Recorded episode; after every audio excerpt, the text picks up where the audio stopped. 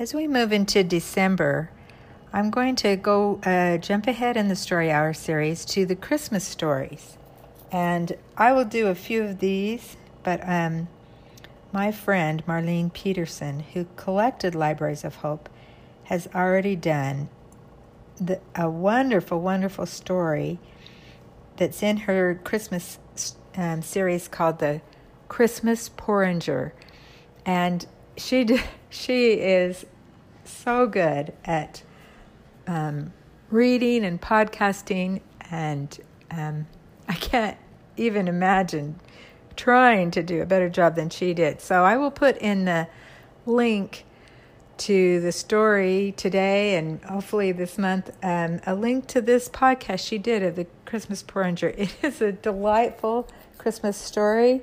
I like it up there with the Christmas Carol.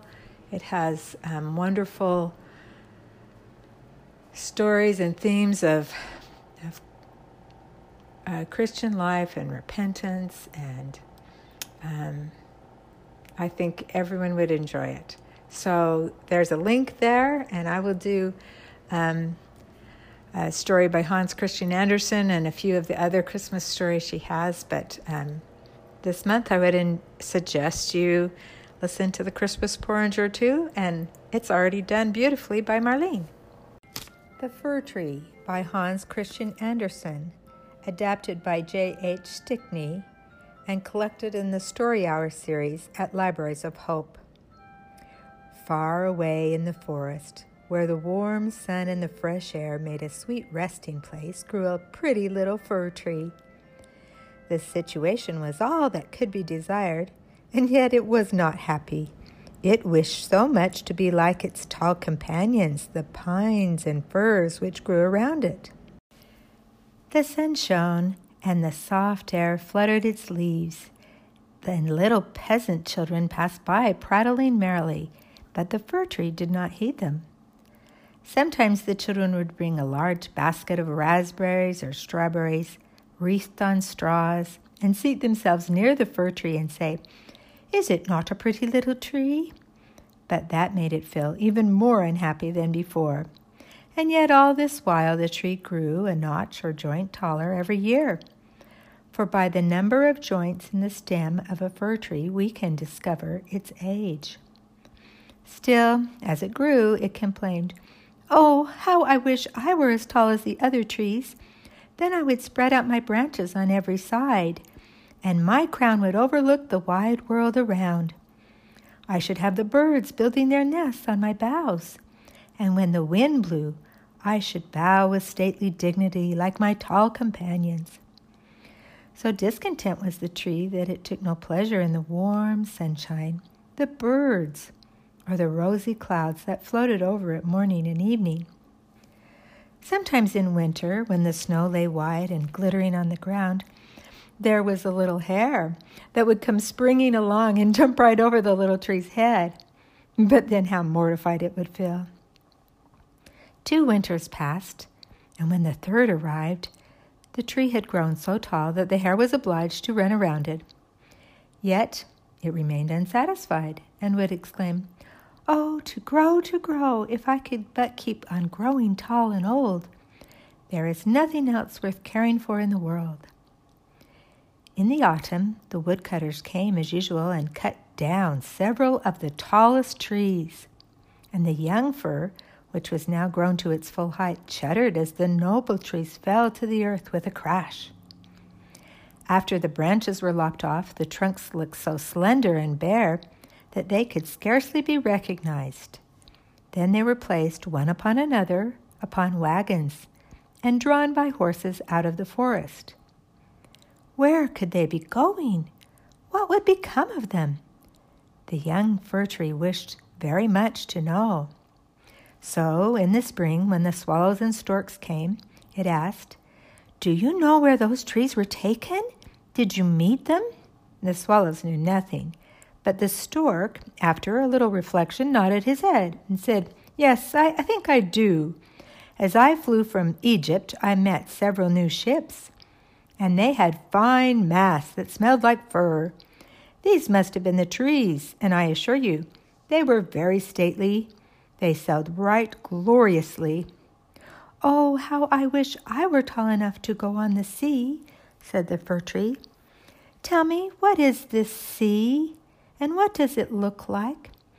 Well, it would take too much time to explain, a great deal too much, said the stork, flying quickly away. Rejoice in thy youth, said the sunbeam.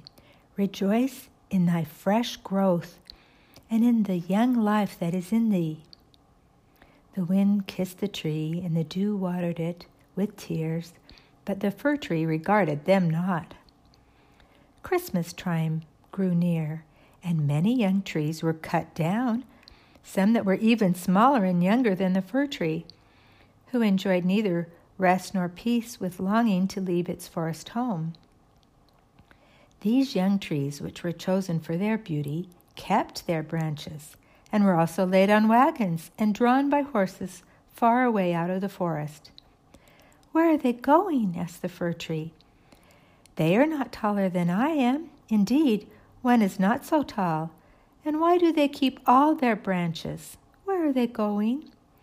We know, we know, sing the sparrows. We have looked in at the windows of the houses in the town, and we know what is done with them. Oh, you cannot think what honor and glory they receive they are dressed up in the most splendid manner. We have seen them standing in the middle of a warm room and adorned with all sorts of beautiful things honey cakes, gilded apples, playthings, and many hundreds of wax tapers. And then, asked the fir tree, trembling in all its branches, and then what happens? We do not see any more, said the sparrows, but this is enough for us. I wonder whether anything so brilliant will ever happen to me, thought the fir tree. It would be better than crossing the sea. I long for it almost with pain. Oh, when will Christmas be here? I am now as tall and well grown as those which were taken away last year. Oh, that I were now laid on a, the wagon, or standing in the warm room, with all that brightness and splendor around me. Something better and more beautiful is to come after, or the trees would not be decked out. So what follows will be grander and more splendid. What can it be? I am weary with longing. I scarcely know what it is that I feel. Rejoice in your love, said the air and the sunlight. Enjoy thine own bright life in the fresh air. But the tree would not rejoice, though it grew taller every day and winter and summer, its dark green foliage might be seen in the forest, while passers by would say, What a beautiful tree! A short time before the next Christmas, the discontented fir tree was the first to fall. As the axe cut sharply through the stem, it divided the pith. The tree fell with a groan into the earth. Conscious of pain and faintness and forgetting all its dreams of happiness, in sorrow at leaving its home in the forest. It knew that it should never again see its old, dear companions, the trees, nor the little bushes and the many colored flowers that had grown by its side, perhaps not even the birds. Nor was the journey at all pleasant. The tree first recovered itself while being unpacked in the courtyard of the house with several other trees. It heard a man say, We only want one, and this is the prettiest. This is beautiful. Then came two servants in grand livery and carried the fir tree into a large and beautiful apartment.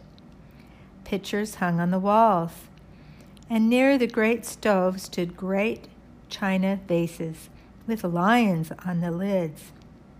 There were rocking chairs, silken sofas, large tables covered with pictures, books, and playthings that cost a hundred times a hundred dollars. At least, so said the children. Then the fir tree was placed in a large tub full of sand. But green baize hung all around it, so no one could know it was a tub.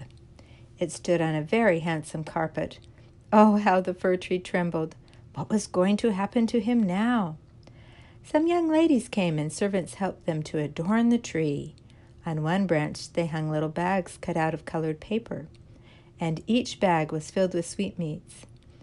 From other branches hung gilded apples and walnuts as if they had grown there, and above and all around were hundreds of red, blue, and white tapers, which were fastened upon the branches. Dolls, exactly like real men and women, were placed under the green leaves. The tree had never seen such things before, and at the very top was fastened a glittering star made of gold tinsel. Oh, it was very beautiful. This evening, they exclaimed, how bright it will be. Ah, that the evening were come, thought the tree, and the tapers lighted. Then I shall know what else is going to happen. Will the trees of the forest come to see me? Will the sparrows peep in at the window, I wonder, as they fly? Shall I grow faster here and keep all these ornaments during summer and winter? But guessing of was very little use. His back ached with trying, and this pain is as bad for a slender fir tree as headache is for us. At last the tapers were lighted, and then what a glistening blaze of splendor the tree presented! It trembled so with joy in all its branches that one of the candles fell and the, uh, on the green leaves and burnt some of them. Help, help! exclaimed the young ladies. But there was no danger, for they quickly extinguished the fire. After this, the tree tried not to tremble at all. Though the fire frightened him, he was so anxious not to hurt any of the beautiful ornaments, even while their brilliancy dazzled him. Now the folding doors were thrown open, and a troop of children rushed in as if they intended to upset the tree. They were followed more slowly by their elders.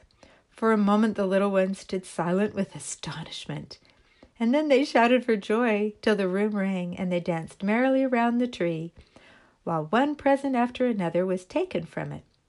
What are they doing? What will happen next? thought the tree. At last the candles burned down to the branches and were put out. Then the children received permission to plunder the tree. Oh, how they rushed upon it! There was such a riot that the branches cracked, and had it not been fastened with the glistening star to the ceiling, it must have been thrown down.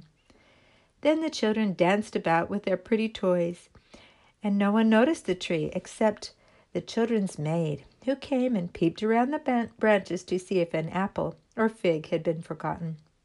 A story! A story! cried the children, pulling a little fat man towards the tree. Now we shall be in the green shade, said the man as he seated himself under it, and the tree will have the pleasure of hearing also. But I shall only relate one story. What shall it be?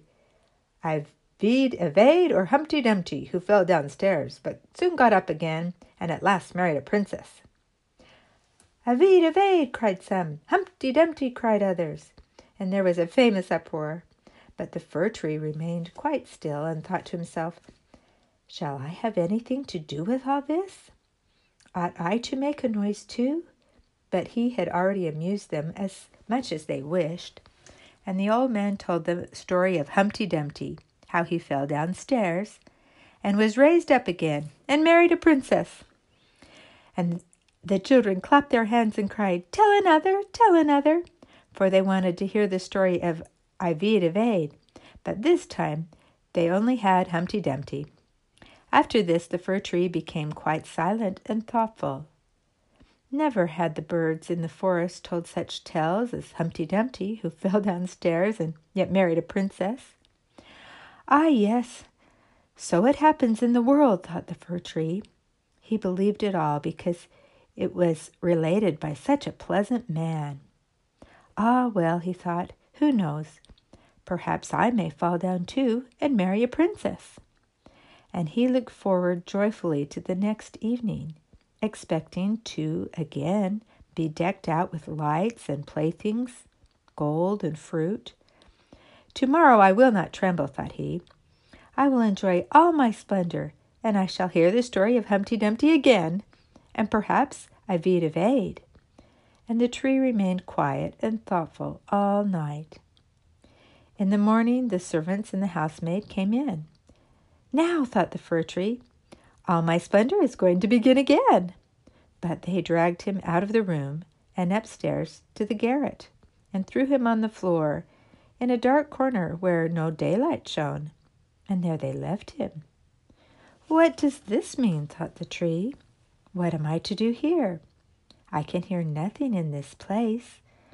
And he leaned against the wall and thought and thought. He had time enough to think, for days and nights passed and no one came near him. And when at last someone did come, it was only to push some large boxes in the corner. So the tree was completely hidden from sight, as if it had never existed. It is winter now, thought the tree. The ground is hard and covered with snow, so the people cannot plant me. I shall be sheltered here, I dare say, till spring comes. How thoughtful and kind everyone is to me. Still, I wish this place were not so dark and so dreadfully lonely, with not even a little hare to look at. How pleasant it was in the forest while I, the snow lay on the ground, when the hare would run by, yes, jump over me, though I did not like it then. Ah, it's terribly lonely here. Squeak, squeak, said a little mouse, creeping cautiously towards the tree. Then came another and they both sniffed at the fir tree and crept in between the branches. Ah, it's very cold, said the little mouse. If it were not, we would be comfortable here, shouldn't we, old fir tree? I am not old, said the fir tree. There are many who are older than am I. Where do you come from?